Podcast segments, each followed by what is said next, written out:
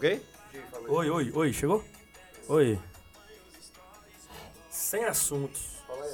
Eu tô falando. Você não tá notando não que eu tô falando? É, sem assunto.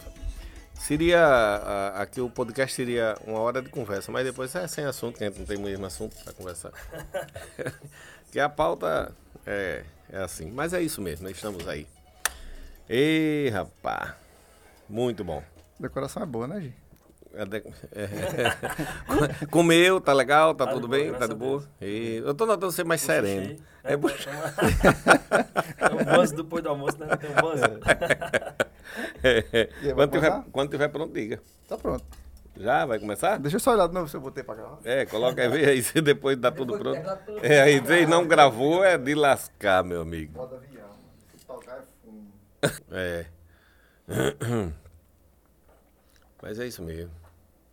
Fazer o quê, né, amigo? O nome do artista é como lá? O príncipe.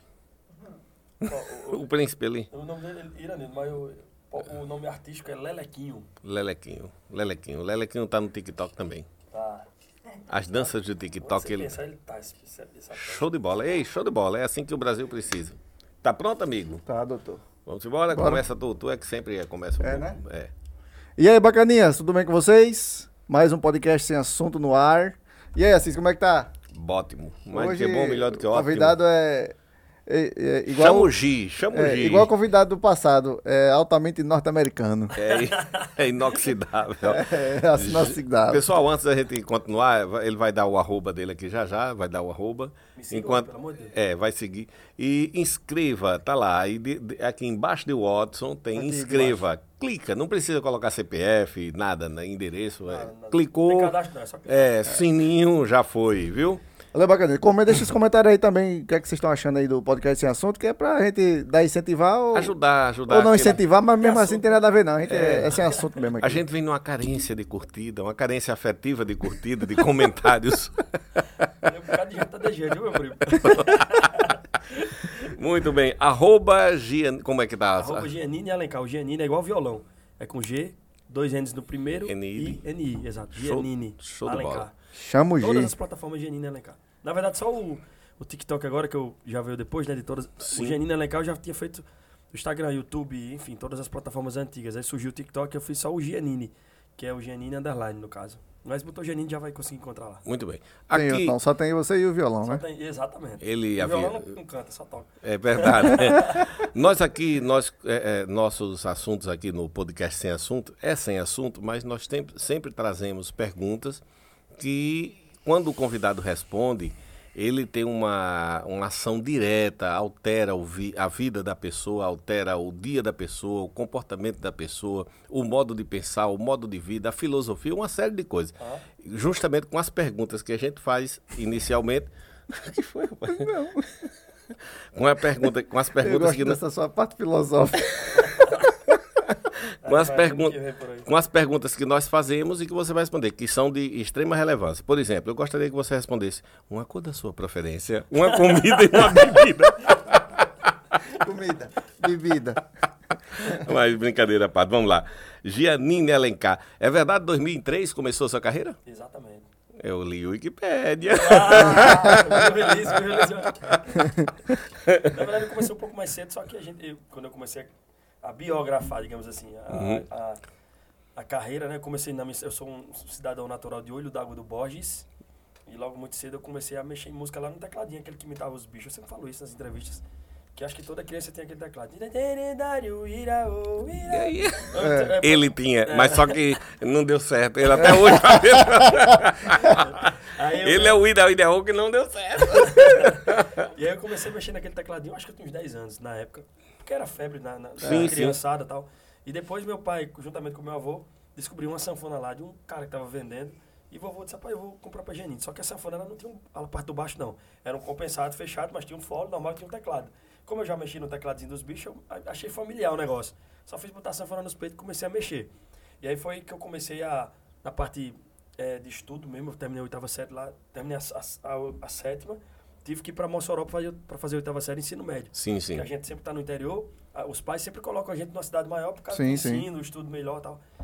E aí eu fui para Mossoró, e foi onde surgiu o Gianinni, né, artista. Então, assim, eu sou um artista mossoroense. Eu comecei em Mossoró com 13 anos, e aí eu comecei a tocar sanfona lá, fui pro conservatório, posteriormente entrei na faculdade de música, na UERN, que eu tenho superior incompleto, né, que começou música, show e tal, não tive como conciliar. É, tem que focar, né? Exatamente, eu tive que escolher, eu não queria ser professor de música, né, lecionar. Inclusive, era uma falta na época da UERN, não tinha professor de sanfona. Uhum. Eu tive que pagar a cadeira, instrumento, o instrumento que eu tive que escolher era piano, que era o mais parecido com sanfona. E aí o meu professor, Claudio Henrique, dizia, Gianinni, vai em frente, você vai ganhar muito dinheiro, porque não tem professor de sanfona. Você vai se capacitar, na sua área vai ser você vai ser o pioneiro. Só que eu não tinha essa ideia. Eu queria a pretensão de ser professor. Ensinar. É. E a minha ideia com a música, desde o primeiro contato, foi ser artista. Cara, eu quero ser artista. É a arte.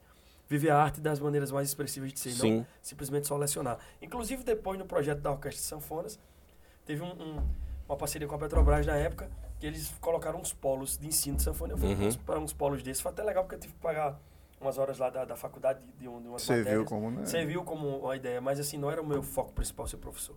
E aí eu segui a carreira. Como era o nome desse professor? Claudio Henrique, o nome dele. Durante a pandemia você não ficou pensando, rapaz, Claudio Henrique tem a razão, não era melhor...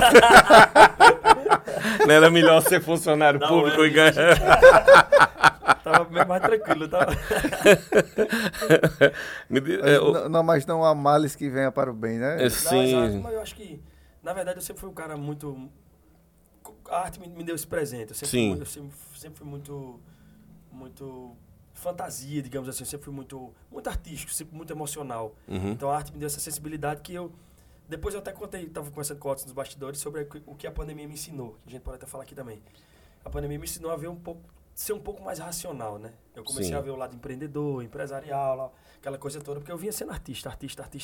Sobrou tempo para pensar num macro. Exatamente, da coisa. No drone, business, no negócio. Quando eu subi o drone, eu comecei, rapaz, o negócio aqui não é só ser arte. Porque você teve uma coisa para fazer isso daí, até mesmo porque 2 anos antes da pandemia, você deu um pipoco assim, devido a que a Jéssica no BBB, exatamente. Com aquele negócio de não baixa a cabeça princesa, levanta a cabeça princesa, exato. Porque senão a coroa cai. E se a gente voltar um pouco a fita, teve esse processo. Eu comecei lá no início com a música do Safadão, que foi o estilo namorador, que é sucesso até hoje, graças a Deus. Depois veio a música do Anjo, que foi uma música muito forte pra mim aqui, então foi a música que aconteceu com o Gianinni. Foi quando eu comecei a comprar minhas coisas, meu material, comecei a comprar uma iluminação, um ônibus e tal, na minha época. Estruturar, né? Se estruturar, exato. Depois veio a condição da música da Jéssica, Levanta a Cabeça Princesa, que aí eu fui no Você pegou o gancho? É, de repente veio a pandemia e segurou tudo. Mas aí foi, como eu falei, foi muito bom pra mim que eu comecei a abrir os olhos pra esse outro lado. Talvez eu não consegui chegar onde eu vou chegar. Lá em cima, com a cabeça que eu tinha antes. Então, a pandemia foi fundamental para mim. A música que você pegou o gancho do BBB foi em 2018. A pandemia começou em 2020, né? Então, você começou... Quando chegou a pandemia, você estava sentindo gostinhos, a explosão do sucesso? Também, depois da música, se a gente começar a contextualizar o processo, o próximo passo teria sido a Fontes. Que eu fui comecei a fazer a parceria com o É de junho, a Fontes? Não, a Fontes, junho era antes da Fontes. Tá. Junho, na verdade, eram todos Luan. Abril ficou Fontes, que foi Junho e Pedro Mota, depois abril, a gente ficou outra e Pedro Mota continuou Fontes. E aí eu fui pro Mano, a gente gravou uma música, Volta Logo, que foi a única música da pandemia, que também já tava ainda a música. Aí o Pato gravou Gianinni, Mano Volta, a gente fez clipe, foi pra casa do Mano. Se quiser voltar logo, Pato. Quando você mostrou pra Isaac essa música, o Isaac me mostrou, eu disse... Essa música vai fazer o que tem que acontecer com o Gianinni, eu disse a ele. E aí a gente sentia... A pandemia segurou. Exatamente, a gente sentia, porque quem mandou essa música é do DJ Ives, por sinal. Quando o DJ mandou pra Dedé, que é da do escritório, eu falei, Dedé, pode pegar a música. A música é muito boa, e a gente ouviu e começou a música. Sim. Porque assim, a gente tem um termômetro orgânico, que a gente sabe que a coisa anda de maneira... A coisa flui, né? Sim. Então, quando a gente lançou essa música, ela fluiu sem investimento nenhum, sem impulsionamento, sem nada. A gente falou, pô, essa música vai. É tanto que eu gravei ela sozinho. 7 meses depois eu gravei com o Mano. O Mano entrou no clipe pra gente justamente dar uma impulsionada maior. Que foi quando o Mano entrou, foi quando a pandemia chegou. Aí segurou tudo, né? E foi esse desastre, né? De agenda, de shows, parou tudo. A parada voltou pra internet, a gente não tava preparado. Eu tenho uma rede social ativa, mas não tinha... Como eu falei pra Watson aqui no bastidor, não tinha noção de digital, noção de CNPJ, não tinha nada. Eu era uma sacola, o vento tava levando ali. Sim. Só me preparei pra ser artista. E o resto eu não sabia. Aí a pandemia veio, vem cá, Gianinni, acorda agora. Aí me acordou e eu comecei a administrar o todo agora. Muitos artistas da pandemia, de uma forma geral, alguns tinham um colchão financeiro, outros não. Uns estavam bem, já com as coisas bem estruturadas, como você começou a investir em você mesmo, e outros ainda estavam se preparando. Quando a pandemia chegou, você estava equilibrado as suas contas, ou estava lá embaixo e estava se preparando para... Ou estava dando altos saltos e pegou mesmo... Ih, rapaz, não estava contando com isso. Como é que estava a situação? Interessante que a pandemia foi o seguinte. Eu vim de uma administração, antes do escritório, de uma administração que tinha tido uns problemas administrativos. Então, eu tinha financeiro para resolver. Quando eu cheguei na Fontes, a gente negociou o percentual. Com esse percentual negociado, eu paguei uma parte das contas. Sim. E comecei, eu vou dar baixa nas contas devagarzinho aqui, porque são amigos meus. Sim. Ah, a loja tá, amigo meu, eu vou pagando devagarzinho, vou organizando. E tava dando baixa nessas contas. Então, como todo mundo faz, né? Naturalmente. É. Negociar contas. Exatamente. Mas eu não tava totalmente estruturado. E você ganhou dinheiro na pandemia com lives? Não ganhei. A live era, por incrível que pareça, eu vi muitos artistas dando esse depoimento, que genuíno, a live pra mim era tipo assim, você visto. Chegou um momento exato. Que não desaparecer do cenário. Quem não é visto não é lembrado, mas assim, chegou um momento que não dava mais para fazer. Quem tava pagando para poder fazer, não tinha. Porque verdade. No início ainda tinha um patrocinador que chegava junto, depois porque a galera da live foi se estruturando e ficando mais profissional, exato. Quem transmitia não, é tanto exatamente. E pronto. Era então, a moda do momento. Os grandes distanciaram muito, porque eles se equipavam demais, então assim, os patrocinadores exato. Preferiam entrar numa live massa, organizada, do que ficar... E imagina, todo mundo fazia live, então a live era... Eu, estruturado, sei lá, com 4, 5 câmeras, estrutura, iluminação, som, pá. O cara chegava em casa com violão, fazia a mesma live. Então, se eu tinha, sei lá, 1000 pessoas na minha live, com toda a estrutura, se eu pegasse meu celular e botasse em casa tocando sanfona no domingo à tarde, eu tinha praticamente o mesmo público, sim. Sem fazer investimento nenhum, você entendeu? Então, assim, ficou meio inviável pra nós, porque eu comecei a... Pô, a última live que eu fiz tinha sobrado R$200, não sei. Que não tinha sobrado, se eu botasse a gasolina que eu gastei, ou os custos que eu tive pessoal, sim. Eu tive que pagar pra tocar. Para fazer a live. E como eu já vinha a gente já vinha na crise, né, da pandemia, eu não tinha dinheiro tirar dinheiro.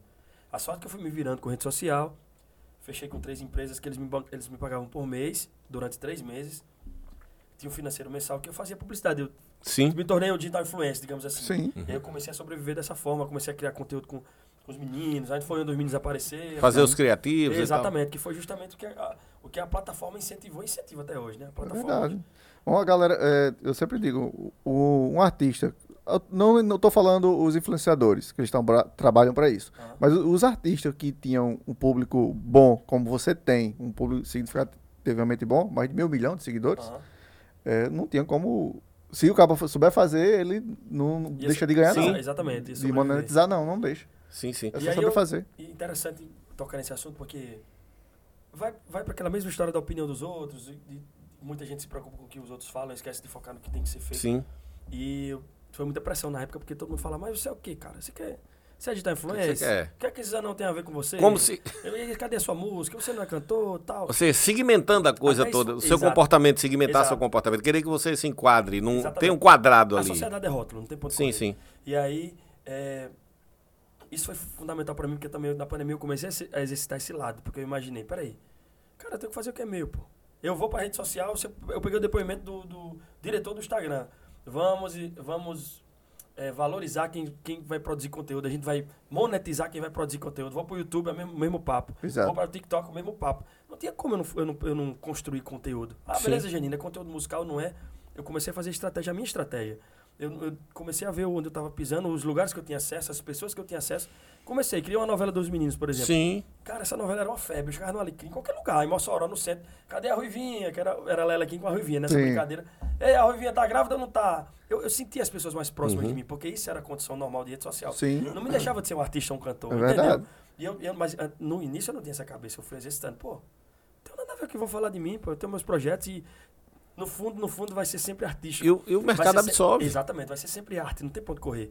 Então, se eu manifesto a minha arte seja escrevendo, tanto que nos recebos também eu tive essa... Só que o recebo foi o contrário, o recebo foi um impulsionamento muito rápido. Então, eu postava um recebo, o vídeo dava meio milhão em 5 horas. Compartilhamento, eu tinha 10 mil compartilhamentos no meu receba. Então, assim, eu cheguei no escritório, o escritório falou, Gianinni, peraí, você quer ser motivacional ou você quer ser artista? Eu falei, Gianinni, você quer usar... Postava foto sei lá, uma foto normal. Você quer ser modelo ou quer ser cantor? E eu falei, cara, mas eu não... Qual é o problema? Eu não sou eu, não. Qual é o problema? Entendeu? Só que eu ficava pilhado com isso. Eu não tenho preparação, né? Na pandemia, eu falei, peraí, Gianinni. Eu comecei a exercitar. Até o Facebook não é mais Face, é Meta. Hoje é um metaverso, amigo. Você é um doutor estranho no meio. Doutor estranho. Então, assim, isso é até bacana pra gente falar pras pessoas que... Cara, você tem uma ideia. Você tem um objetivo. Foca no seu. Independente. Sim. O meu caminho é diferente do seu, que é diferente do seu, que é diferente do próximo. Por mais que a gente chegue no mesmo lugar. Sim? Exatamente. Cada um vai traçar o caminho de acordo com seus conceitos, com suas circunstâncias, com os recursos que você tem, na realidade que você está. Então tá tudo certo. Não tem essa, ah, não vou fazer porque o cara... Não, porque eu tenho que postar uma roupa de roupa. Eu não sou modelo. Qual o problema? Só eu sou eu, pô. Entendeu? E Gianinni não pode ser um Gianinni modelo, cantor, sanfoneiro, compositor, enfim, compositor criador de conteúdo, digital influencer. Você não pode, então você tem que ser limitado. Amiga, escolha, você vai querer ser o que quando crescer? Vai querer ser dentista? Vai querer ser médico? E veja bem, é interessante que essa condição que você falou.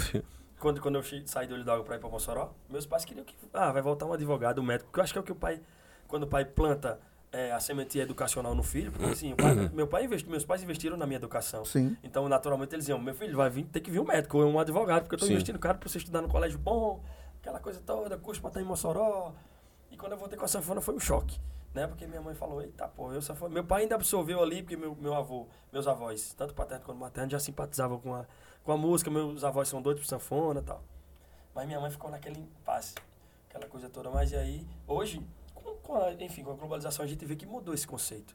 Você vê que o cara hoje, pelo contrário, o papo de hoje é, meu irmão, tenha 2, 3 negócios, porque senão você vai passar fome. Claro. Quem tem um, tem nenhum. Quem tem 2, tem um. É verdade. Isso é um papo até racional. É como eu falei pra vocês, eu sempre fui muito emocional. Com essa pandemia, eu comecei a ver, a se pegar no meu sonho, você entendeu? Eu comecei a ampliar, ser racional. É. Exatamente. E eu vi que tem muitas coisas que não tem fundamento, mas aí a gente tá aqui pra isso. Ou seja, você... Tá aí o outro que sabe, quanto mais o povo falar, melhor. É verdade. Ou seja, você não está com a visão obtusa, né? Você ampliou. E a gente sabe que é um aprendizado constante, né? Eu também sou consciente de que, tipo, não aprendi tudo e eu sou um super-homem agora. Não. É um processo de evolução constante porque a gente está em constante mudança. Sim. É verdade. Então a gente não tem esse comportamento. Imagina essa geração de hoje. Se você for falar da sua geração, você me falou que faz eventos, mudou totalmente o formato de eventos. Sim, mudou. Formato de mídia. Eu lembro que a gente ia para Fortaleza reproduzir CD, era 5, 10 mil CD. Botava no carro, saia distribuindo. Hoje não existe mais isso. O investimento é todo na rede social, é nos influencers. Então a gente tem que estar se adaptando a essa realidade. E, graças a Deus também eu tive essa consciência de entender que o processo é adaptável, né? Antes de continuar com outra temática, você está falando do contexto, você falou há pouco tempo sobre sua equipe, incluiu a questão... Hoje sua equipe fixa, são quantas pessoas? 14 pessoas. 14 pessoas. Exato. Eu tenho aqui com você 2 pessoas que lhe acompanham. Ele pode vir aqui? Pode. Dá trabalho, ele subiu num banquinho. Não, nós vamos botar. Ajude ele aí, amigo, por favor. Ele disse, pronto. Vem para aqui. Não, ele pode vir aqui, né? Do lado do Gianinni ali. Nós temos... Ele vem aqui, hoje a gente está despreparado, a outra cadeira estava lá e tal, e ele chegou aqui bem rapidinho. Ô, Otto, deu certo aí? Então, nós temos aí um... Joga o microfone para ele aí, bem rapidinho, só para ele falar bem um pouquinho. E aí, o que é que você está achando dessa sua parceria? Chama! Rapaz. E você, o que é que está achando dessa parceria? Veio num bom tempo para você? Veio no período da pandemia, não foi esse chamamento dele? Foi. Joga mais para lá para ele. Pode pronto, aí. Veio no período da pandemia. Foi. O amigo estava numa situação já... bem... só abrindo o bico e o Gianinni chegou e disse, ei, Gianinni, ainda bem, rapaz. Foi, deu certo. Uhum. Hoje você não tem hora nem dia para trabalhar, tá com ele o tempo todo. É, o tempo todo. Onde ele estiver, tá junto, faz o show. É o chaveirinho, gente. É o chaveirinho. Eu tava até falando, esses dias eu conversando com minha mãe, né, sobre... Até nisso, veja bem como é interessante. Porque eu sempre fui muito reservado, tá? Eu acho que me conhece um pouco mais. Nunca fui de bebida, de farra, tal. Por não gostar, enfim, desde da minha época de artista, como eu falei, em Mossoró, eu sempre fui muito arte. Recatado então, e tal. Eu sempre foquei muito na arte, então eu escrevia muito. O período que eu mais escrevi foi em Mossoró, então eu estudava muito. Sanfona eu estudava 5 horas por dia, então eu era muito focado na minha arte. Então isso me privou de algumas coisas sociais da minha época, da minha galera, de beber, de farra, tal, não sei o que. Então hoje eu sou um cara mais tranquilo. Quantas músicas tu tem escritas? Rapaz, eu tenho mais de 200, que eu lembro assim. Você já gravou todas? Não.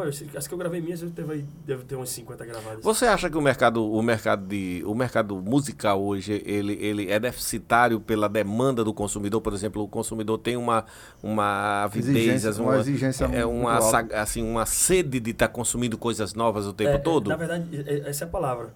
Eu acho que na verdade, foi plantado, né? Acho que o sistema plantou essa ideia de rotatividade. Exatamente. Então, porque antigamente... Turneiro, imagina. Os caras faziam uma estrutura, montavam um show que era... E rodavam todinho. Rodavam todinho. Era palco, ônibus adesivado, turnê tal. A estrutura era a mesma em todos os shows. Sim. Então, uma música se trabalhava... Se trabalhar uma música autoral, tipo a música carro-chefe de um disco, por exemplo, era 6 meses de trabalho na música. Hoje você trabalha a música uma semana, cara. Sim. Se não pegar, vai pra outra. O termômetro é a rede social. Viralizou, não, o número tá baixo, bota outra. Então isso foi, e na verdade não foi só a música, eu comecei a entender que era o comércio. Isso. Era roupa, então se você tem uma loja de roupa e não tem novidade, o cara não vai naquela loja não, é a mesma roupa toda a vida. Mas isso foi essa condição de rotatividade. Eu acho que, com relação à sua pergunta, essa condição do mercado não é nem sobre a exigência do produto, ou então da música que a gente... É mais rotatividade, é mais atualização do que propriamente... eu vou gravar uma música bem gravada, eu vou produzir... Claro, se você tiver condição de fazer uma super produção, ótimo. Você vai estar na frente de quem não faz. Mas a ideia é muito mais o feito do que o perfeito, entendeu? Sim. Eu acho que o comércio é esse. É justamente isso que eu pergunto. Por exemplo, há um consumo... O público do forró... O forró já está... Isso é uma coisa que não tem como mexer. O forró, ele alterna e altera os seus ritmos, os seus estilos, desde a época de Luiz Gonzaga para cá, tem uma alternância e mudança que é natural, né, devido ao progresso, de uma série de coisas. Mas a questão é, o mercado tem um consumo tão grande, tão intenso, consome tanto devido à velocidade nas redes sociais e das mídias alternativas como a da internet, que a pergunta que eu te fiz foi justamente isso. Por exemplo, João Gomes, um exemplo. João Gomes, ele recorre a algumas músicas que foram hits, né, paradas dos anos 80, anos, né, 90, hits aí, anos 90. Pop rock. E que faz sucesso. Você acha que, em virtude da velocidade do mercado estar consumindo, as pessoas estarem ouvindo o tempo todo e quererem coisas novas, é necessário que o artista, quando não tiver uma coisa nova e sem, na certeza, recorrer a esse artifício de pegar uma coisa que foi um hit, parede aí da época de 20, 30 anos atrás jogar, é uma grande sacada? Acho que sim, mas isso dá certo? Mas se a gente botar fita, isso acontece desde sempre. O problema é que agora está mais rápido. Se a gente botar fita para Aviões há 10 anos atrás, os Aviões colocavam "Eu não consigo esquecer de você", que não era o sucesso do Aviões. E vários outros, Zé Augusto, enfim. O que é que acontece? O que é que eu acho com o mercado? Tendo uma visão bem franca, assim, bem sensata do negócio. As pessoas, como é uma velocidade muito grande, muitas pessoas não se preparam para estar nele. O mercado é uma velocidade muito grande e as pessoas não se preparam para estar nele. Veja bem, com isso, eles não têm muito tempo de fazer algo muito novo, bem feito, digamos assim. Eles começam a usar recursos que vão facilitar o processo da velocidade. Da produção. Então, assim, se ele pega um hit... na minha cabeça, eu como empreendedor musical, artístico, eu já acho isso obrigatório, entendeu? Tipo, eu estou fazendo show... Um melé. Exatamente. Eu tava fazendo um show e eu sei que no meu show tem que ter uma parte de brega, que eu vou ter que tocar o Reginaldo, não tem como. Sim. É uma parte de forró, domínio público. Uma parte de forró pé-de-serra que eu vou ter que tocar Luiz, uma parte de São João que eu vou ter que... Enfim, se tornou uma questão fórmula, entendeu? Sim. Eu acho que isso é uma fórmula. Então, seria justo, eu tô aqui nessa posição, a partir do momento que eu vou aumentar um pouco mais minha projeção, eu regravar um sucesso, de uma certa forma é uma fórmula. Sim. Eu acho que seria mais inteligente do mercado a preparação, mas isso não compete só eu, a Gianinni falar sobre isso. É mais o mercado todo se prepara para isso. Como a gente tem no segmento, você que sabe está no segmento e o Otis também, a gente vê pessoas que se inserem no mercado, principalmente do nosso ramo, que não são do ramo. Eles são preparados, que não se preparam. Eu estava conversando com o Otis daqui agora nos bastidores sobre produção de banda, por exemplo. Cara, os caras entram na produção, eles além de não serem do ramo e não tá nem aí para aquele movimento ali, eles não se preparam, não estudam, não querem nem fazer uma pesquisa ou se... Sei lá, eu vou estudar um cara que trabalha com produção. E se aprofundar nisso. E se aprofundar no negócio. Então, por isso que eu falei. Aprender, né? Exatamente, o mercado é muito rápido. Então, poucos querem perder esse tempo. Na verdade, não é perder, é investir esse tempo numa formação. Se preparar para que a coisa aconteça. Então, assim, eu acho que essa sacada é legal porque ela funciona. Então, a partir do momento que a gente tem sacadas como regravar hits, como o João Gomes está fazendo. E o que é mais inteligente do João Gomes? Que ele... usou essa cara de regravar hits de outros estilos também. Então, são artistas da MPB, do rock, artistas de reggae que ele regrava, artistas do brega, que favorece essa ideia de regravar hits de uma maneira mais diferente. Se torna um pouco mais inteligente do que ele seguir a fórmula de que todo mundo faz, né?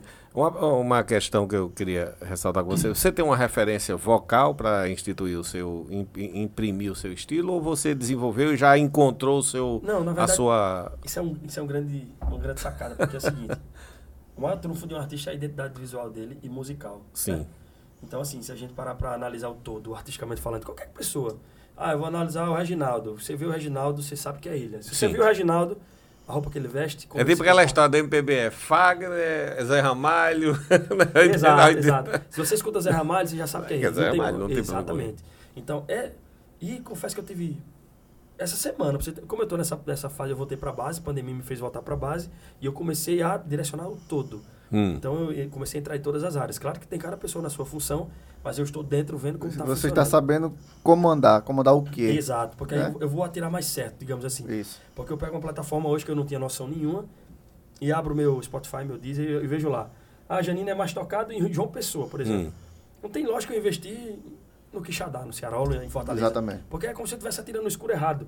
Então, se eu tenho uma plataforma na minha mão, um recurso que me diz onde eu estou sendo consumido... Vamos jogar para lá. Vamos jogar para lá. É mais inteligente fazer isso. Exatamente. Então, assim, eu comecei a entrar em todas as áreas e vi, nessa questão da produção musical, que a gente precisa achar uma identidade para a Gianinni. Sim. Porque a minha identidade era sanfona. É tanto que eu sofri um pouco quando eu tirei a sanfona do começo do show. Porque eu ainda uso sanfona. Mas é tipo, virou um up. Sim. Então, eu comecei sanfona, quando eu pego a sanfona, o cara, mas o cantor ainda toca sanfona. Já tinha enrolado. Mas antes, era o contrário. Era tipo, tirou a sanfona, perdeu a força. Então, assim, minha identidade era muito mais visual do que auditiva. Sim. E aí eu busco... Eu fui meio que inserido em algumas realidades musicais devido ao meu pai, que foi a única pessoa que me fez ouvir... me fez ouvir coisas boas na minha infância. Então, assim, eu não tenho uma referência fiel do que... Ah, o que você quer cantar, Gianinni? Porque quando eu comecei, meu pai ouvia só Guilherme Arantes, Roberto Carlos...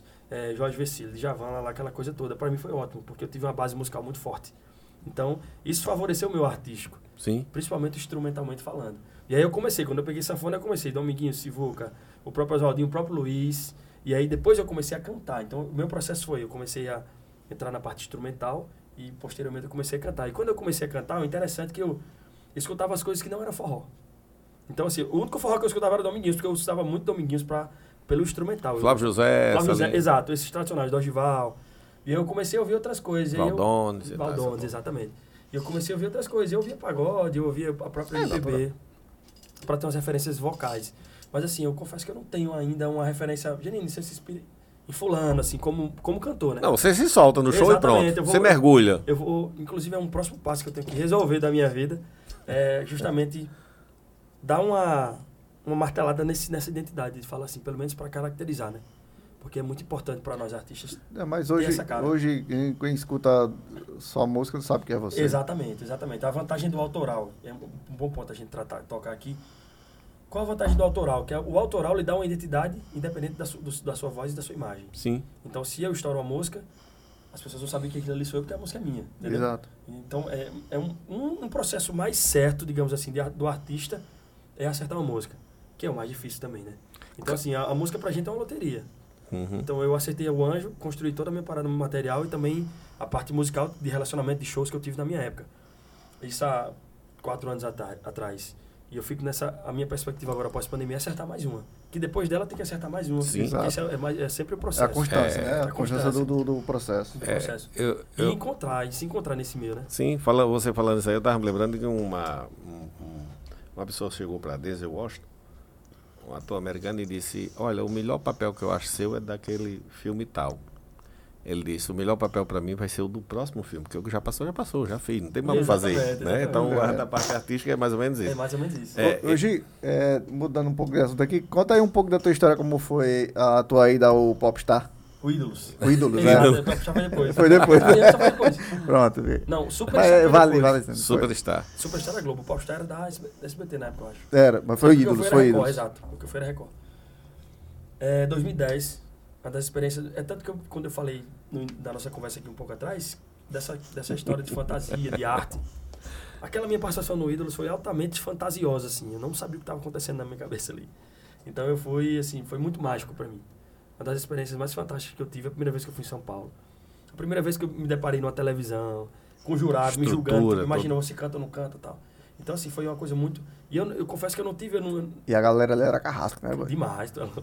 Até que depois eu entendi que fazia parte do... Sim, do cenário, do cenário, né? Do mise-en-scène. Exatamente, exatamente. Tinha que ter aquele processo para justamente ter audiência, aquela coisa natural. Toda. Natural. E aí depois que eu entendi, de boa. Mas eu também não sofri com aquilo. Ah, você não canta. Quando eu entrei, a primeira coisa que o cara falou, disse, você é um cara ultra comunicativo, tem uma presença ótima, mas não canta, né? Aí eu tenho o que dizer, eu ia falar o quê pro cara? Se eu tava diante de pessoas que pro Brasil eram jurados do... E o programa, venhamos e convenhamos, era uma referência. Sim, sim. E aí fui pra audição em Fortaleza, primeira triagem, digamos assim. E a questão da identidade sanfona. Não tinha ninguém com sanfona. Quando eu cheguei na sanfona, quando eu cheguei na fila com a sanfona, só foi o Rodrigo Faro, veio assim, eu achei a sanfona. Foi tiro e queda, tipo assim. É como se tivesse todo mundo numa fila de 3 mil pessoas e só um sumisse todas as pessoas, já tivesse só eu com a sanfona lá. Porque era todo mundo com violão, com gaita, com pandeiro, não sei o que. O cara sanfona. E veja bem, audição. E no Nordeste, né? Audição em Fortaleza, Ceará. Pois então era tiro e queda. Ali era tiro e queda, era certo. Show sanfona. É tanto que quando eu fui pra audição, tem as seleções das filas lá, elas seguem o padrão de fila e tal, beleza. Mas quando eles acham pessoas interessantes... Já, né, vai, que, já vai eles filtrando. Eles vão filtrando, até porque é muita gente. Sim, senão é passado. Eu vi depoimentos do programa que as pessoas falavam que eu fiquei na fila e não cheguei, porque é muita gente mesmo. Sim. As pessoas chegam de 3 horas da manhã. Tem que ter um filtro. Sai de noite e aí não dá tempo. Tem que ter um filtro. E eles vão filtrando. Tá? É. E aí eu passei por esse primeiro filtro, fui pra audição lá dentro, cantei com a sanfona, a mulher, você tá selecionado, vai lá pros jurados agora. Fui pros jurados, que foi onde eu tive a primeira pancada, que de lá eu ainda fui selecionado pra São Paulo, que onde eu tive a segunda pancada, que falou, não dá, né, você não é cantor, tem que se organizar.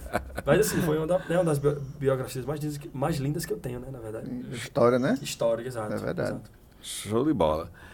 Estamos aqui, eu acho que vocês já deram pra perceber, Gianinni Alencar, tem arroba, ele vai colocar aí.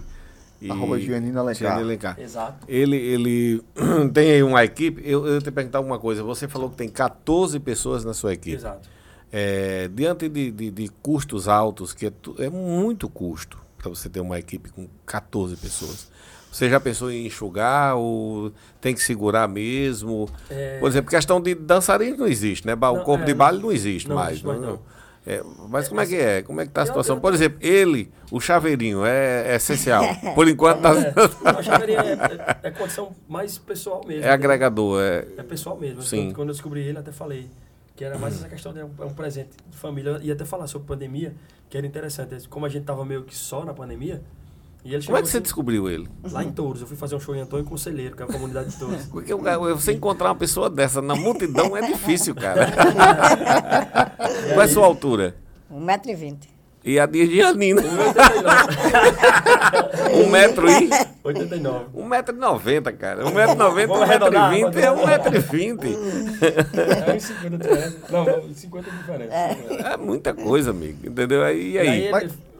Conta a história como foi a junção do encontro. Eu encontrei lá em Antônio Conselheiro, que é essa comunidade de Touros, que é vizinho à comunidade dele, que a comunidade dele é Baixa do Quinquim, que são todos municípios de Toja. E aí, uma fofolia, ele já chegou sempre muito simpático. Como foi? Foi num jantar? Foi em coisa? Não, no show mesmo. No show? Tá. E aí ele subiu no palco, que foi aquela onda, disse, rapaz, eu vou andar com a banda. Eu vou. Só que ele tem um emprego lá, né, trabalhava lá com o pessoal de gramas e tudo mais. Aí foi nesse processo, eu fui esperando ele resolver lá, ele decidiu... Você plantava grama? Era? Ele que cortava a grama, então. Sim, cortava. Ali pava um mato na grama. A grama com um pau, você disse, isso aqui tá uma floresta. Vamos limpar essa floresta. Vamos devastar e o planeta vai reclamar isso aqui. Brincadeira. Eu falei com ele, ele ficou resolvendo. Se ia sair de lá, né? Ele ficou conversando. O outro é irmão dele? O outro é Manoelzinho. Só que o Manoelzinho já tava em Natal. Veja bem, o Manoelzinho já morava em Natal há mais de 5 anos. Qual é a altura do Manoelzinho? O Manoelzinho é a mesma altura dele, 1,20m. 1,20m, ele trabalha... Ele é mais baixo um pouquinho. É, o mais baixo. 1,19m, 1,17m. O que é uma grande... O que é uma grande diferença pra quem tem 1,20m. Botou uma palmilha, amigo. Você é pra se exibir assim diante dele. Aí, baixinho, tal. Aí o Manoelzinho já tava em Natal há 5 anos, já trabalhava com mídia, já rodava os programas de TV. E depois a gente chegou lá e eu não sabia que o Manoelzinho era irmão dele. Você já conhecia visualmente? Já da mídia e tal. Sim. Quando chegou em Natal, ele apareceu lá e começou a gente se aproximar e tal. E depois eu descobri que eles dois eram irmãos. E Manoelzinho, como já tá no trabalho há mais tempo, já tá nessa questão de influência, como jogador de futebol e tal, enfim, os conteúdos. Já sabia do meio todinho. Já sabia. Aí depois a gente se uniu, né? Tá todo mundo junto. Hoje o Manoelzinho, a gente mora no mesmo condomínio, é vizinho de bloco. Sim. Então tá, Manoelzinho, é porque a gente saiu da... Essa semana tá desde terça-feira que a gente tá no meio do mundo. Não tem como o Manoelzinho acompanhar a gente, porque ele tem a Champions League lá, a mini Champions League, que é um projeto dele, que é todas as quintas. Então, assim, ele geralmente só viaja com a gente quando a gente sai na sexta, né? Que aí ele pode, na sexta, passar o final de semana rodando. Porque aí na semana a gente tem os compromissos. Aí, mas tá sempre junto com a gente rodando, quando a gente vai, leva os dois. É uma alegria. Muito bom. Resenha. Então, hoje, tá aí, nós tivemos... O Gianinni... Era só enxugar, só pra falar isso aqui. Eu comecei com um projeto mais enxuto, porque a gente veio de live, né? Sim. Então, mudou o formato de banda, mudou o formato daquela produção toda que tinha... Até os próprios músicos, a gente começou a samplear, que é usar o VS, que é o computador. Que muita gente vê, até é bom a gente falar isso aqui... Muita gente no shows vê, acho que aí não tá tocando, aqui é playback. Pessoal, ali é um computador que tem instrumentos gravados que não estão lá, mas os instrumentos são gravados, tipo metal, que são 3 caras que tocam.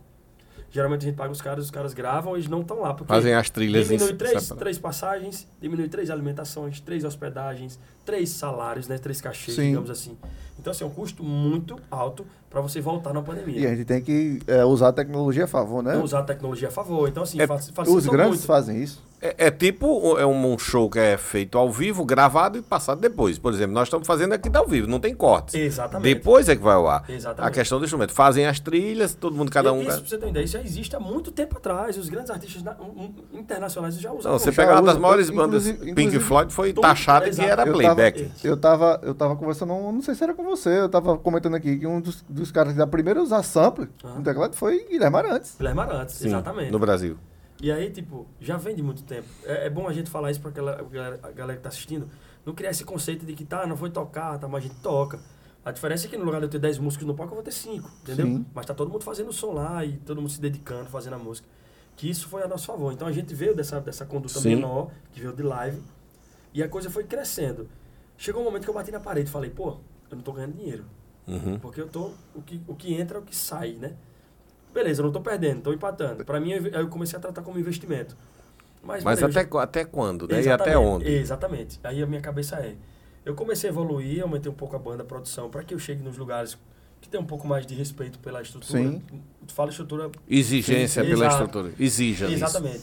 E aí eu disse, peraí, mas eu preciso ter existe uma linha tênue aí pra eu decidir se eu volto ou se eu vou, né? Sim. Porque a partir do momento, se eu voltar... Pode ser que eu dê o tiro no pé e... o cara tá na crise. Diminuiu foi músico, né? Ou eu aumento e não tenho como pagar como aconteceu retorno, né? Hoje. Então, eu acho que essa média é uma média um pouco mais alta do que os outros artistas. Alguns, inclusive... Tava falando com um artista que tocou em Mossoró. É o Reno. E ele falou, Gianinni, cara, você tem uma banda muito grande. 14 é. A minha van são 9 lugares. Ele mostrou a van dele, tava toda bonitinha. O banco de couro, aqueles bancos soft. A van ele adaptou e tal. Você era com sua van, cara, todo mundo... É muita gente pra você e tal. Aí eu falei, cara, eu expliquei. Meio disse a mesma coisa. Eu vou dar um tempo agora, porque as coisas estão voltando. E pra gente eu sinto esse processo de crescimento. Sim. Então a gente tá subindo degrau. Talvez eu tivesse decidido já sobre a questão da estrutura de gente, né, trabalhando. Se tivesse... Ou estava ou voltando. Mas como a coisa tá evoluindo. Não tá evoluindo, beleza. E não é... Eu sou do ramo, conheço, e não é vaidade, é necessidade. É necessidade, exatamente. Tem que ter aquele profissional para fazer aquela função. Exatamente. Sentindo na pele. Por que eu falo da evolução? Porque a gente, como eu falei, eu vim de uma estrutura menor de pessoas. Quando a coisa começou a crescer, eu comecei a necessitar. Porque assim, quando a gente vem de uma estrutura menor de pessoas... Só para deixar, interrompendo rapidinho. Chegou 2020, ele tava no ápice, tinha uma estrutura foda, top. Antes de 2020, só para a gente contextualizar a sua fala... Antes de 2020, na minha estrutura normal, tinha 22 pessoas. 22 pessoas, era. Já diminuiu, pra mim, já diminuiu 8, entendeu? Ele andava com todo beijando na boca, dançando. Como é que era? Só de mulher tem umas 30. Inclusive, vai todo beijo, tamo junto.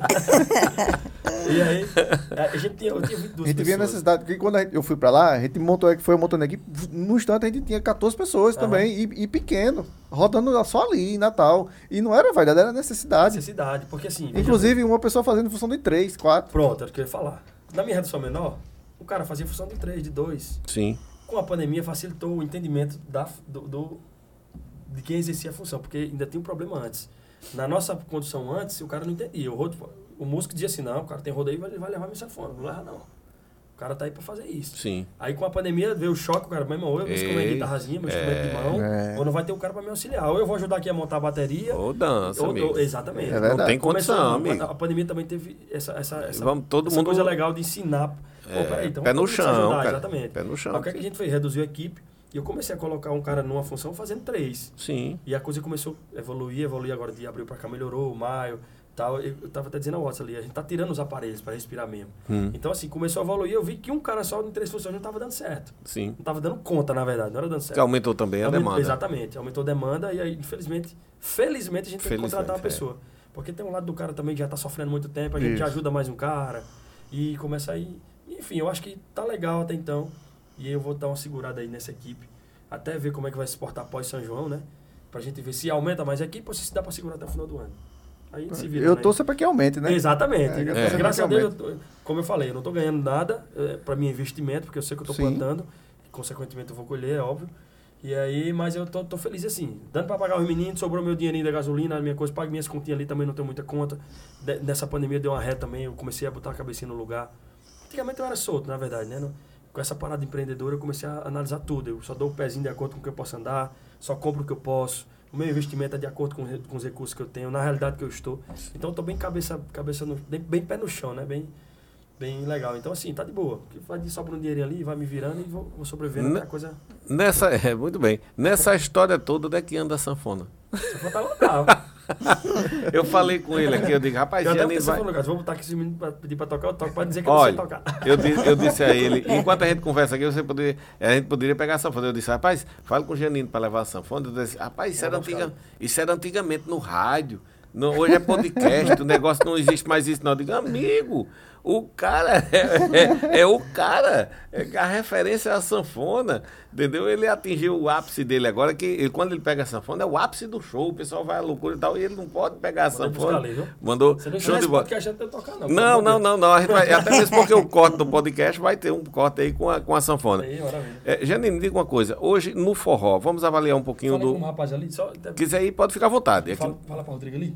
Fica à vontade, fica à vontade. Faça o favor pra mim, fica à vontade. Chama já, viu? Você contar a sua história dos namoros que você tem no meio da mulher. É, a gente quer saber. É muito namorador, ele. É. 2 meninos emplacados, fora os 3 que ele não sabe. Agora eu dei valor à sandália quadrada, gente. A sandália dele é top. A minha sandália tá lá no da frente, a minha também, só pra fazer um mexer, né? Lógico, sim, rapaz. É. No banco da frente, assim, no banco mesmo que eu ia usar, né? Eu vou usar, na verdade. Me diz uma coisa, hoje o forró, como é que você avalia... Vou continuar aí, viu? Como é que você avalia? Porque a equipe aqui é reduzida. Ele vai lá, ele é o técnico.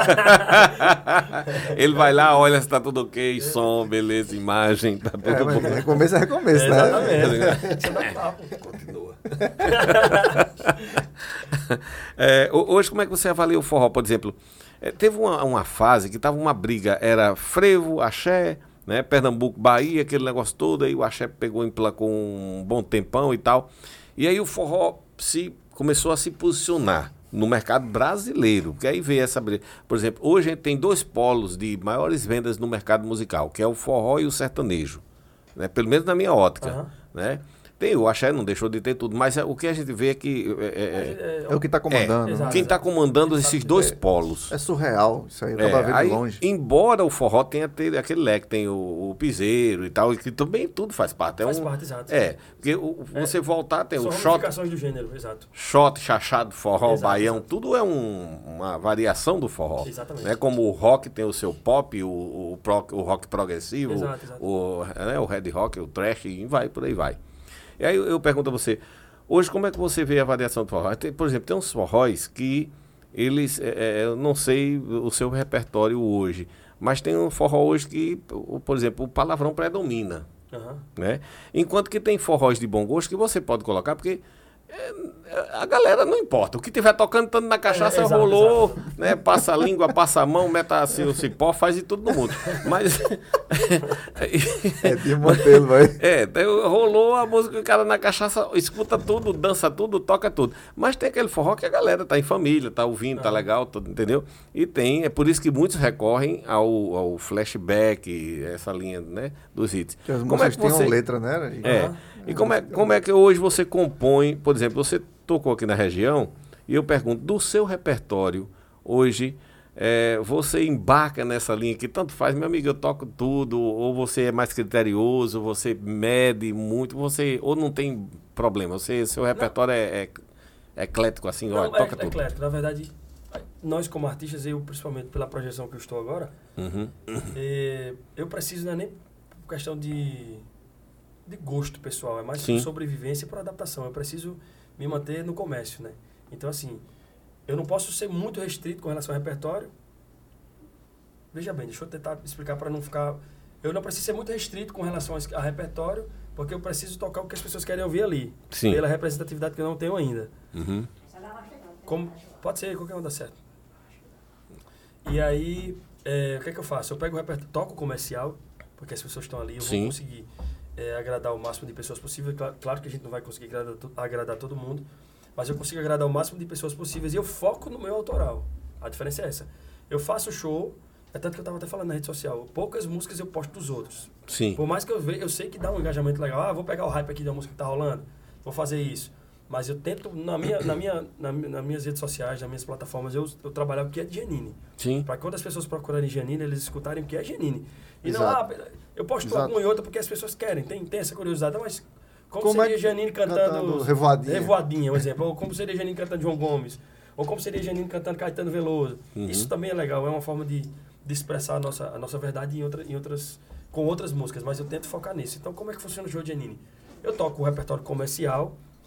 Com a sanfona, eu tenho essa vantagem de fazer o forró tradicional. Eu faço o pé de serra, puxo ali. Nesse período junino, eu já puxo um São João ali, uns arrasta-pé. Depois dou uma passeada no brega e vou ali, vou adaptando a realidade, mas sempre focando no autoral. Vou ali batendo 2, 3 músicas autorais no meu show. E acho que for tendo mais expressividade, eu vou entrando. Né?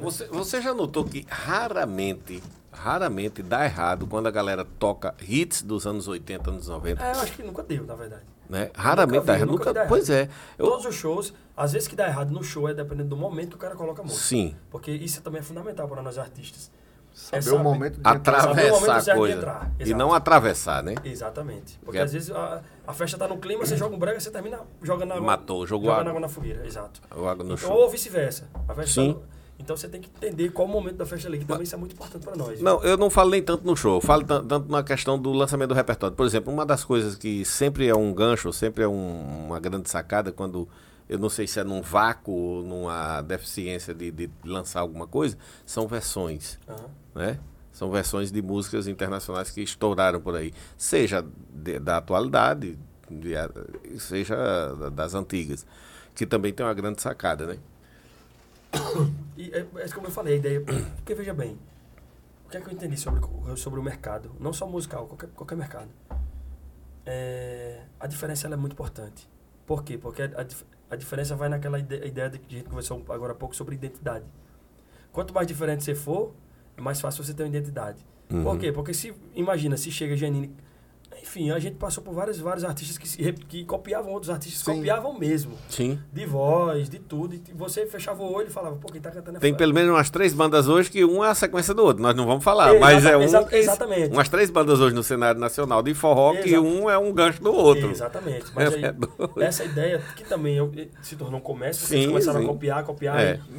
Na verdade, chegaram, porque na verdade a cópia fortalece uma onda, né? Que é a onda dos caras, e eu comecei a ir... eu falo a realidade de Gianinni, tá? A minha realidade é sempre ser diferente. Seja com roupa, seja com a conduta. É ser você, cara. Exatamente. Autenticidade. Autenticidade, exato. E eu sempre digo, eu não nasci pra ser igual. Então eu sempre fui na diferença. Cara, viralizou um bordão na internet, eu faço outro. Viralizou um vídeo, eu faço outro. Eu vou sempre assim, eu nunca... Beleza, algumas vezes eu aproveito o hype porque tá ali... É o contraponto da coisa, você tem que fazer o contraponto. É o que a gente falou, eu quero ouvir Gianinni cantando Charlie Brown, beleza, eu vou cantar. Show. Mas eu sempre vou, e não deixa de ser a diferença, né? Sim. Então eu sempre coloquei, eu particularmente, na minha época de forró danado, que foi um dos meus primeiros projetos, eu já gravava música de Só Pra Contrariar, já gravava, enfim, várias coisas diferentes da minha época, que se tornou identidade pra mim na época. Show, então, eu não gosto de escutar, é o Gita. Gianinni tava. Então, é massa ali demais. Era um projeto que tinha muitas coisas diferentes pra época, entendeu? É massa demais. Como muitas coisas. E eu cheguei a dizer a você, Gianinni, essa pegada aqui é a sua cara, não tem o que mudar, não. Eu lembro que você falou. E aí, tipo assim, eu comecei, até hoje, graças a Deus, eu peço a Deus todos os dias, Deus, que não me falte inspiração pra fazer novo, pra fazer um diferente, pra criar alguma coisa diferente do que estão fazendo. Porque eu nunca me senti confortável em copiar. Nunca, nunca, nunca. Não sei por quê. Graças a Deus não me senti. E eu vou vivendo assim, porque ao invés de eu fortalecer a onda de alguém, eu vou construindo a minha própria onda. Sim. Até que alguém vem fortalecer a minha onda. Exatamente. É assim. Você pode ficar calado, porque nisso que eu vou falar, porque tudo que você falar poderá ser usado contra você. Desliga aqui esse microfone, por favor. Você falou uma coisa que eu vi, é o seguinte, eu vi crescer... Toca do Vale, soltando piada para Vicente Nery, né? É, respeito o velho, que dá aquele negócio todo. Vicente Nery estourando como cheiro de menina. E numa sequência, a gente tem os dois que vieram também se debatendo e crescendo juntos, que foram o Alexandre, Xande Avião e o Wesley. Né? Então, foi uma sequência de um chegando o outro. Se você não quiser comentar, porque é do ramo, não quiser comentar. Mas isso é bem claro. Foi bem evidente. E hoje estão aí. E é como você diz, eu quero ser eu criando coisas novas e vindo no contraponto. Mas eu cito como exemplo esses caras que uns vieram atrás do outro. E é porque eu pessoalmente conheço alguns deles, né? E eu, por exemplo, o Vicente mesmo, eu fiz vários contratos com ele já aqui mesmo, nesse local a gente já entrevistou. E é um talento à parte e tal. Mas tiveram referências e inspirações um no outro, né? Exato, mas veja bem como é interessante esse ponto. Ela até falou, tá com medo de falar, não, eu vou explicar. Não, estou dizendo que você precisava, se você quisesse. Veja bem, como é interessante esse ponto, porque se tornou um comércio. O talento de Xande, a gente não questiona o talento do Xande, nem o do Safadão, nem o do Vicente, nem o Toca. Eles são uns grandes artistas. Se eles estão aí, porque tem talento. São referência para mim. Eles estão onde estão por merecimento. Não tem ponto de correr. Só que eles são inteligentes também. Fora do talento musical e fora do talento artístico, que é o talento empresarial que a gente precisa ter. Exatamente. Tá aí o Otto que sabe escritório, como conduzir uma mídia, como fortalecer um movimento. E isso se tornou um movimento. Então, se você parar para pensar, os caras, eles estão lá, eles fazem projetos. Potenciaram uma onda. Eles potencializaram uma onda de ideia de vamos fazer uma confusão aqui. Como é que acontece isso? Na política de interior, por exemplo. Dois candidatos, eles se odeiam numa política, na outra estão no mesmo palanque. São candidatos juntos. Então, a ideia... Justamente, quando eles descobriram isso... Isso acontece na política? Acontece. só toda política tem. Sabia disso ou não? Sabia não? Entendi. E aí, quando eles descobriram que isso se tornou comércio, era lindo. Eu cansei de ver os caras baixando o CD pra ver o que o Xande ia falar do Wesley. De Wesley. Outro que o Wesley ia falar de Xande. Xande Terreiro da Vila. Quem manda no terreiro é o galo velho. Aí o Safadão ia pro terreiro. O galo novo é quem sabe fazer forró. E se tornou um comércio legal, entendeu? Sim. Então, claro que se você for pensar, como eu falei, quando se trata de comércio, empresa... Eu até falei pro Watson, o que eu aprendi na pandemia é interessante. O empreendedorismo me fez ver que não existe emoção no comércio. No negócio. Não existe emoção. Frio, é razão. É frio. É racional. É. Você precisa ser racional. E muitas vezes as pessoas levavam para emoção, que justamente onde eles descobriram. Mas é essa emoção que gera o comércio. O resultado do racional, o friamento. Vou fazer uma alusão agora ao que está acontecendo hoje, que é interessante. A simplicidade. João Gomes, por exemplo, ele venceu na simplicidade. Os caras compraram a causa do cara que nunca tinha ido na praia, do cara que nunca tinha andado de avião, do cara que nunca tinha comprado um ônibus. E potencializaram. Então, a causa de João Gomes virou a minha causa como pessoa. Porque eu assistia e falava... Simples, eu me emocionava com aquele vídeo. Eu sou sanfoneiro. Isso é possível. Isso. Exato. Eu sou sanfoneiro. Eu vi ele dando sanfona no sanfoneiro, o amigo dele. Cara, eu me emocionava com aquele vídeo. A causa dele virou a minha causa. Sim. O Luva de Predeiro. Sim, eu recebo o cara do futebol. Mesma coisa. O cara nunca tem comido pizza na vida, cara. Então, assim, quando os caras dizem, claro, que inteligentemente... A parada, a assessoria empresarial vai ver, isso aqui é uma condição de impulsionar a carreira do cara, vamos investir nisso. Então eu cansei de ver a mídia de João Gomes, por exemplo, a camisa dele suada, o cara, imagem de Nossa Senhora Aparecida nas costas. Pra mim era mágico, era lindo ver aquilo. Mas eu sei que existe uma contextualização empresarial por trás, pra impulsionar essa ideia de que o cara é simples, que o cara é humano, que o cara é religioso. Então, é a mesma ideia da discussão passada. Sim. Então, essa brigazinha é fundamental para o sucesso. Eu queria arranjar uma briga com o cantor para levar estourar, pelo menos até... Gianini... Só dando piada pro outro. Gianini disse que fulano imita Beltrano. Eu vou botar um canto aqui. Gianini tá doido para brigar com o cantor. Gianini disse que ele é diferente dos demais. Mas que fulano... que com o crescimento da rede social, todos os conteúdos foram ampliados. Então, a gente tem acesso a todo conteúdo. E se você... eu sou um cantor, beleza. Eu posso focar no meu artístico 100%. Mas eu, depois da pandemia, agora eu já foco 100% no artístico, 100% no empresarial. Mas tem cantores que estão só no artístico, ótimo. Mas se o cantor ele começar a pesquisar alguma coisa sobre empreendedorismo, ou sei lá, investimento financeiro, lá, ele vai entender... Vai entender o negócio. Que, ele vai entender que não existe mais essa parada de... Ah, fulano é meu concorrente. É... Cara, todo mundo tá no mesmo sistema. Sim. Esse é que é o legal da coisa. Justamente. Eu tava até falando com o Reno, o próprio Reno. Ele dizia, a gente não é concorrente de ninguém não, pô. Eu tava tocando, a gente tocou no mesmo show. A minha voz é diferente da sua. Eu sou uma pessoa diferente de você. Eu canto a mesma música que você canta. E qual é o problema, cara? Diferente. É. Nós não somos concorrentes, nós somos amigos fazendo o mesmo movimento. Exatamente. Só que quando você usa a vaidade é onde você se perde. Porque a vaidade vai falar, pô, Gianinni é meu concorrente. Você começa a criar uma briga com ele ao invés de um quer comer meu bolo. Exatamente. E o cara não entende que o bolo tá pros dois. Pois é. E se ele quiser comer sozinho, vai se engasgar. Vai se engasgar, exatamente. É verdade. Ó, pessoal, nós não combinamos esse lance da sanfona. E ele, gentilmente, uma figura, como vocês podem ver, super simpática, gente fina, bem simples. Porque humildade não tem nada a ver com simplicidade da coisa toda. Ele é uma pessoa humilde, uma pessoa bem simples. E está aqui com a gente, vai trazer a sanfona aqui. Nós vamos fazer aqui organizar aqui o estúdio. Não teve nada montado, então vamos ter que puxar a cadeira. Vamos ter que puxar a cadeira para cá, porque Gianinni vai...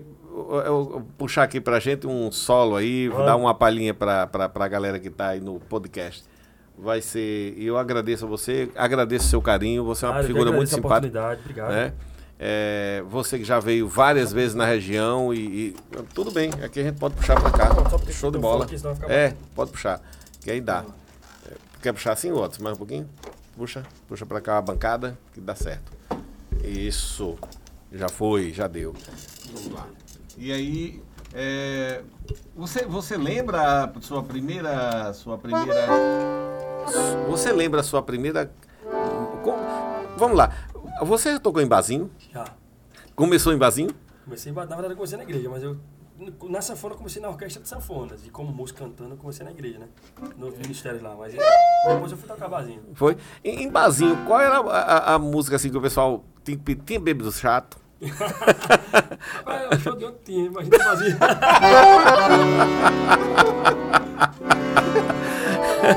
Qual é a música que em barzinho o pessoal enxaca? Você tem que tocar. Uma vez, um cantor da MPB... Por exemplo, Ednardo, ele disse que... não sei se foi Luiz Gonzaga que chegou a dizer para ele, eles dois iam para um show que era um disparate, a MPB e o outro. E aí ele disse, eu vou tocar e não tolero tocar mais Pavão Misterioso. Aí Luiz Gonzaga disse para ele, ou foi... Talvez esteja enganado com quem foi. Ele disse, olha, dê graças a Deus as pessoas pedirem aquela sua música, embora que você não tolere, porque é sinal que marcou a vida, vai marcar uma época. E eu te pergunto, qual é a música que num barzinho mais te pediam pra tocar? Qual é o seu pavão misterioso? Qual é o seu pavão misterioso? É o anjo, né? A música E nesse caso, como eu falei, a identidade musical... Rapaz, que grave e bonito, bicho. E aí, a identidade musical da autoral é muito forte, né? Então, assim, também qual é a escandalinha? Aí faz todo aquele tempo que esperei pra te encontrar, valeu. Surpreendeu, meu coração seu. Todos os amores passados que a gente conviveu. Composição do Gianinni. Amadureceu, meu coração seu. Eu me acalmei em seus braços. Seu amor me acalma, alivia a alma. Você juntou os pedaços e depois reinventou nós dois. Agora somos um só. Acho que tanto voou à procura de um alguém que te fizesse feliz e fosse feliz também. O anjo encontrou amor e a tudo superou. O anjo foi feliz também, pois encontrou outro anjo. Amém. Top, cara. Top demais, mano. Muito bom, muito bom. Muito bom. Muito bom. Aquela que Não baixa a cabeça, princesa. Levanta também, a cabeça. Levanta a cabeça. Na verdade, vou fazer uma retrospectiva aqui de como começou. A primeira música do Gianinni, não, foi gravada em Mossoró, né? Essa foi a primeira que eu tô encantado nos baixos dessa sanfona, bicho. Minha primeira composição. Quero mais chorar, eu não vou mais sofrer. Saia da minha vida que eu não quero mais você. Não quero mais chorar, eu não vou mais sofrer. Agora sou mais eu do que você. Eu fiz essa em 2000 e... eu não lembro o ano. Sei que foi a primeira. Depois veio, aonde eu chego, a mulherada encosta. Eu ligo o som do paredão e a galera gosta. Tô badalado, tô pipocado. Só isso que foi já 2008, acho. 2007. Safadão gravou em 2008. E o que é interessante dessa música? Porque eu vinha numa linha musical, né? Era Dominguinhos e tal. E é interessante, você fez uma pergunta sobre contexto de música. Sobre papo de música isso. E tal, né? E aí eu vim... Na época não tinha som de marla de carro, não tinha posto de gasolina. Então, o estilo namorador... Por que a música é tão forte? Ela é uma música besta. Se eu for falar musicalmente falando, é uma música de 4 notas, é uma música simples, né? Não vou nem dizer besta, pelo amor de Deus. Música dessa... Uma das músicas principais da minha vida. Mas ela é uma música simples. Mas qual a grande sacada do estilo namorador? Porque ela falava do contexto da mudança cultural daquela época. Então, não existia som de mala e de carro. Acaba chegando no posto de gasolina, abria a mala para tomar uma com as mulheres e tal. E foi mesmo naquele período que essa música surgiu. E começou esse movimento. Então, quando eu parei para pensar, eu falei, então não era simplesmente uma música qualquer. Ela foi uma música que ditou uma cultura daquela época. Sim, marcou. Então, a partir de então, ela começou a gerar... Que é o que a gente vê hoje. Quando você fala a música com palavrão e tal... Cara, a geração Z, que é a nossa geração hoje, que é o público jovem, mais jovem, é o que eles curtem, eles só falam isso, é a linguagem deles. Então, assim, eu seria ignorante se eu não falasse a linguagem dele, ou então eu seria burro, né? Sim, eu ia deixar tem de que vender. Pegar a onda também. Exato, eu ia deixar de vender. Então, não que eu não escreva. Mas você equilibra, você tempera. Exatamente. Você serve um prato musical temperado. Exatamente. Uma variedade. Eu vou como você mesmo disse. Demora um pouco, como lá no restaurante. Eu vou peneirando, mas vai dando certo. Demora, mas dá, mas chega. E aí veio essa onda chega, é só estilo na hora que veio depois, que eu gravei, Safadão gravou. Depois eu gravei uma música chamada Amizade Colorida, que foi uma música de um amigo meu chamado Cacau Monteiro, não era minha. Eu comecei a escrever com ele, mas eu não quis, ele me deu uma música pronta, que é outro detalhe de compositor. Geralmente os compositores são malandros. Você mostra a música pro cara, e o cara bota 2 palavrinhas e diz que quer assinar a música com você, né? Eu nunca tive isso, não. O cara quando ele me mandou essa música, Amizade Colorida, a música já estava pronta. O tema já estava pronto. Arranjo, tudo, melodia, tudo. Tudo pronto, a letra, a ideia da música, o papo. Só que ele falava algumas palavras, que a música é um pagode. Ele falava alguns giros de pagode que não cabiam no forró. Eu falei, Cacau, a gente só precisa... Cada região. Exato, a gente só precisa substituir essas palavras, porque elas não funcionam na nossa linguagem. Que era uma linguagem bem peculiar do pagode. Ele, não, gente, pode mudar, não tem problema não. Aí eu fiz a mudança, mas nunca quis assinar a música com ele. Ele até disse, não, a música é nossa. Não, Cacau. A música é sua. Dá trabalho criado, doutor. Tu é doido. Você já me deu, é diferente você compor com alguém. Exato. A gente começa a bolar. Você pegar um banheiro sossegado sem ninguém atrapalhando é difícil. Mas mesmo 380 músicas, 150 de banheiro. É diferente você compor. Falou, vamos compor uma música, bora, vamos falar de quê? Vamos falar de um relacionamento que terminou. Aí você começa a bater bola do início, aí beleza, a gente assina junto. Mas o Otto chegar pra mim, Gianinni, tem uma música chamada do Saudade Mal Resolvida, eu chegar a assinar com ele, não tem lógica, você já tá com a música pronta, já tem um tema. Só vou auxiliar, eu particularmente não gosto, né? Os compositores já acham bom, mas eu não gosto não. Até porque eu tenho o meu lado compositor que eu valorizo assim e tal. Aí veio essa música Amizade Colorida, depois veio a dar Levanta a Cabeça Princesa, se não a coroa cai, que foi já lá para 2016. No meio desse tempo veio outras músicas, eu tô falando as que tiveram uma relevância maior, né? Veio a Levanta a Cabeça Princesa, que foi no mesmo período do DVD do Anjo, que eu gravei também. E aí tá legal, que é do Rafinha, inclusive, Rafinha, rapaziada, que foi uma música que também deu uma repercussão legal. Foi naquele DVD Sol a Sol? O DVD de Sol a Sol, exatamente. Porque o DVD era um DVD totalmente autoral aquele. 3 ou 4 eram de alguns amigos parceiros e o resto era minha, são composições de Gianinni. E aí veio, depois eu Levanto a Cabeça Princesa, que já foi agora 2018, já quase pandemia, que depois veio... Se quiser voltar, volta, volta, meu amor. Tô com saudade do seu cobertor, daquele carinho que é Volta Logo, que é Gianinni, mano. Que foi agora que até... Foi a música que rodou a pandemia inteira. E agora na volta eu gravei a Revoadinha, que era o projeto final do ano passado, que ia pegar verão, carnaval, aquelas coisas todas. Só que o projeto tá se estendendo até São João. E agora eu vou lançar um novo projeto, que é um EP chamado EP Interior. Que esse EP realmente vai ter mais ou menos a minha característica uma parte mais forte da minha característica passada. Vai ser um EP falando de sertão, de saudade, de mais... Esse EP vai ser só áudio e imagem também? A imagem também. Então, top. Assim, esse EP Revoadinho é um EP mais balada, mais farra, mais que justamente esse público que está consumindo.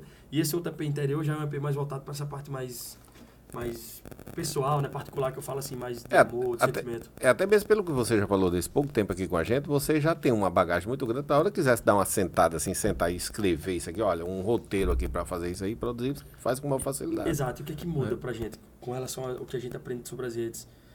É que eles estão dando dicas o tempo todo. Então, a criação de conteúdo para mim. Exato. Eu já estou viajando em outras criações de conteúdo para linkar esse EP, que é um EP Interior, que vai falar de outras coisas. Que é justamente antecipar, né? Exatamente. Para quando você lança, vixe, ele já vem falando. Exatamente. Agora, Revoadinho, você pega a minha social hoje... É top demais essa sacada de trabalhar a antecipagem de um projeto, é massa demais. E outra coisa que eu achei interessante, que vem das escolas digitais agora, é essa ideia de você... Se tornou fórmula, você só gravar um CD e um clipe. Sim. Hoje, é o básico de um artista, ele ter um clipe e um CD. É verdade. Então, assim, eu comecei a entender que o movimento para uma música... Olha é... lá, se não tiver todas as músicas, tiver o clipezinho lá. Exatamente. E eu comecei a entender que... era TikTok, né, amigo? Exatamente. Não existia dancinha hoje. Você vai pro show, né? Na verdade, as pessoas já... Os compositores já falam, Gianinni, eu tenho uma música aqui que é estourada no TikTok. Dá pra estourar no TikTok, porque o refrão dela tem dança. Sim. E o cara já compõe o refrão... Pensando na dança. Na dança, já compõe pensando nos 15 segundos que é do story. Sim. É o tempo que a pessoa vai ver, que depois dos 15 segundos já não tem mais atenção focada naquilo. É, mas se tu tiver uma dança que não fizer isso aqui também, não adianta. Coloca...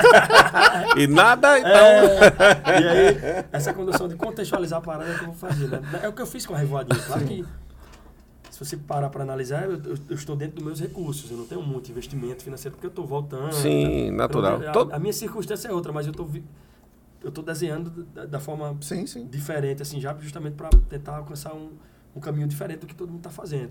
Da mesma forma, é para o interior. Você pega minha rede social, é Revoadinha, é só esses vídeos de Revoadinha das festas. Tá? Eu estou contextualizando a parada. Da mesma forma, vai ser do EP novo. E tem todos os outros trabalhos. E como é que fica o Gi no carnaval? Como é que fica? O do carnaval toca... Toca tudo, mas aí, na verdade eu só sou jovem. Eita, não deixa de ser o carnaval, né? É verdade, o bloco Junino e Mossoró, o Pingo da Meia-Dia, é um trio puxando o São João. Mas o carnaval não usa sanfona, não. Eu pego a guitarra, o violão, que já tá mais na praia, né? Sim. O São João não, já uso. Daí a gente se adapta de acordo com o momento, né? Assim, a parte musical. Sim, meu querido, prazer enorme bater um papo com você. Agradeço. Você é uma figura simpática. Eu queria finalizar isso aqui com que você tocasse a música que toca o seu coração. Aquela, rapaz, sabe, eu tenho uma música aqui que eu sou apaixonado por ela. E tocasse isso que você... Porque quando você toca pelo prazer, pela paixão, é outra coisa. Fica à vontade, toca o que você mais se identifica com ela. Gi, obrigado pelo convite. Sei que você ter aceitado o convite da gente. É muito ocupado na correria aí das estradas e... Deu certo no nosso encontro aqui. Faz quase um ano que a gente não se via, né? Exatamente. Mas muito bom você aqui, cara. Não sai do ramo, entra do ramo. É verdade. Mas isso é um verbo, acaba não sai não. Daqui a pouco eu tô no meio da rua de novo. Você saiu da sala e foi pra outra. É verdade. Daqui a pouco você volta. Oi, meu querido. Eu que agradeço a oportunidade, parabéns pelo projeto. Muito obrigado pelo carinho. Isso seja um incentivo pra nós artistas e outros também que vão passar por aqui. Que...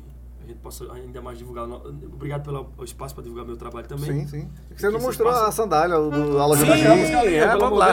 Ele tem uma grife, o homem tem uma grife. Loja do Gi, né? Modelo, compositor. Parou, sim. Você tem que me virar de outro jeito. Traz para cá, rapaz. Essa dá no meu pé. Qual é o seu número? Eu gostei. 43. O seu é qual? 39. Vai dar essa aí. Essa aqui, 42 dá. 40. Não, 42. Eu tenho ali, eu dou para você no carro. Tá. Ó, mostra a sua aí, por favor. Eu vou pegar nela. Quando ele tá. Aqui é o número a mais, pode estar. Essa daqui, eu avistei o nosso amigo, mostra aqui. Eu avistei o nosso amigo ali no restaurante, ele tava lá, eu digo, rapaz, gostei da sua sandália. Eu já tinha visto a sua logo aí. E loja muito top. Loja do Gi. Como é que faz pra. Você vende pela internet só também? Só pela internet, não tem uma loja física ainda. Sim. Não. Aí você entra lá, Loja do Gianinni. Loja do Gianinni. O arroba, né? É o arroba. A loja do aí, ó, tá na tela aparecendo. Ele vai colocar o arroba aí. Loja do Gianinni tem lá, tem a sandália quadrada, eu botei uns acessórios aqui, vendo umas pratas também, boné.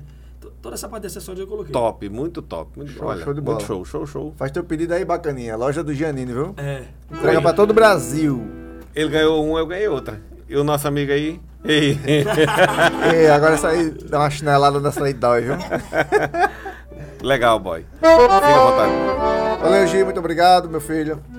Pessoal, muito prazer. Eu vou dizer as palavras que nosso amigo Isaac já dizia pra mim. E eu acredito plenamente.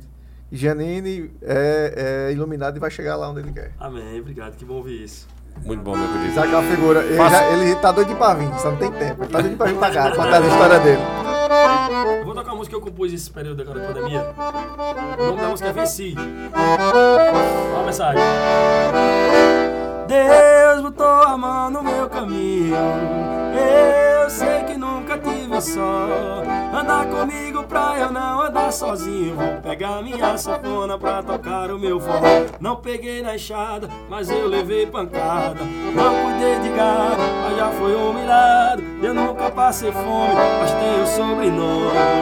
Foi minha família que me fosse até aqui. Lutei, venci, e o forró me segurou pra eu não cair. Não desisti jamais, com a mão de Deus e os conselhos dos meus pais. Lutei, venci, e o forró me segurou pra eu não cair. Não desisti jamais, com a mão de Deus e os conselhos dos meus pais.